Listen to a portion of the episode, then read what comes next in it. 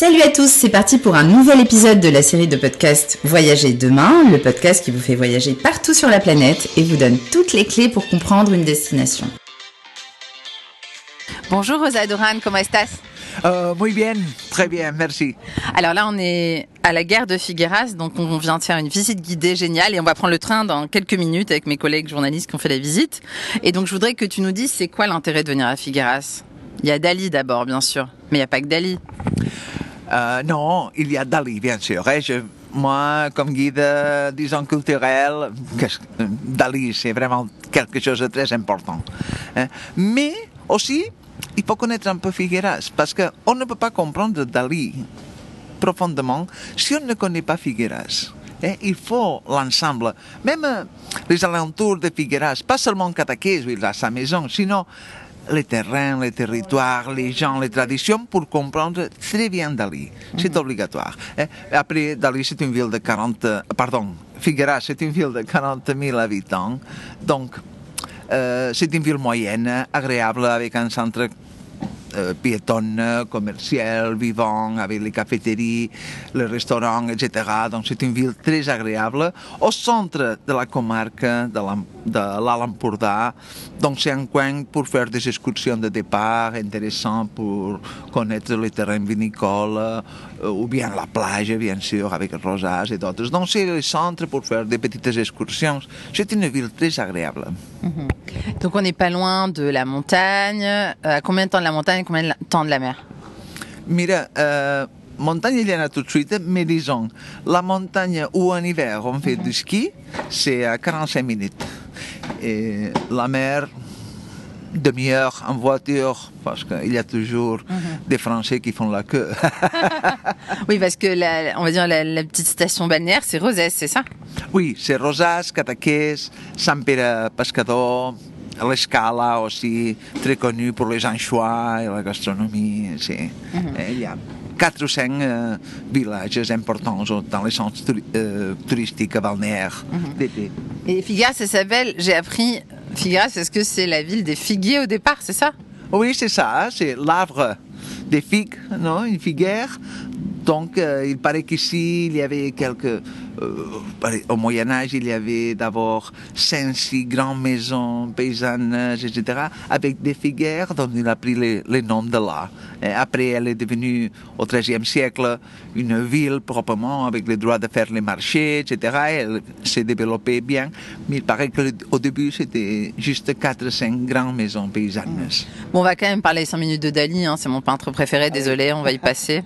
Et euh, tu, je sais que tu en parles tout le temps. Alors, ce que j'ai découvert aujourd'hui, c'est qu'il y avait la maison natale de Dali qui est en pleine restauration pour devenir un musée. Voilà, la maison natale a été achetée par la mairie de Figueras il y a une vingtaine d'années, même plus. Hein. Mais il y avait des locataires, euh, on ne pouvait rien faire, mais la mairie l'a acheté pour qu'elle reste pour la ville. Depuis 3-4 ans, c'est fini les locataires, donc euh, il y a quelques mois, commencé le travail pour, euh, pour refaire la maison et qu'elle devienne un petit musée. C'est la maison où Salvador Dali est né, où sa famille a vécu, son père, sa mère, sa sœur. Euh, disons, c'est un endroit très émotif et très sentimental. Mhm. il paraît qu'ils vont faire un centre même un, peu interprétatif de la ville de Figueras et, et la reproduction d'un appartement comme c'était à l'époque, au début du XXe siècle, de la naissance de Dali quand la famille habitait là. Mhm. Et le musée d'Ali, alors, tu recommandes? Parce que c'est vrai que c'est un incontournable de Figueras. Pour ceux qui l'auraient jamais visité, qu'est-ce qu'il a d'exceptionnel? Peut-être la chose la plus exceptionnelle qu'il a, c'est une chose que n'arrive pas d'habitude, que c'est que c'est Salvador Dali qui l'a fait lui-même. Hein, les choses que vous verrez dans l'endroit qu'on appelle le théâtre, que c'est l'ancien théâtre de la ville, qui a brûlé par hasard, etc., les choses sont placées là où Dali a voulu. Ça, c'est très important parce que normalement nous avons des musées avec les tableaux, etc. Mais là, c'est toute une histoire que Dali lui-même a décidé de faire. Et ça, c'est très important. Et rien n'a bougé depuis? Non, non, non, non. Euh, c'est-à-dire, la Fondation Dali a l'obligation que tout reste tel qu'il voulait, bien sûr. C'est parce que parfois on considère le musée Dali en lui-même la grande œuvre du surréalisme, tout l'ensemble. Après, à l'intérieur, les petites œuvres, mais tout l'ensemble, comme la grande œuvre du surréalisme. Alors, ce qui est intéressant, c'est euh, c'est qu'on peut faire un petit circuit d'Ali, finalement, dans Figueras. Il n'y a pas que le musée. Donc, il y a la maison natale, bientôt, qui sera un musée. Mais il y a aussi euh, cette place avec cette sculpture hein, du surréalisme. Moi, je la connaissais pas. Si, si et même euh, trois monuments à Dali. hein, à l'entrée de Figueras, il y a un grand chypré qui représente un tableau qu'il a peigné aux années 40.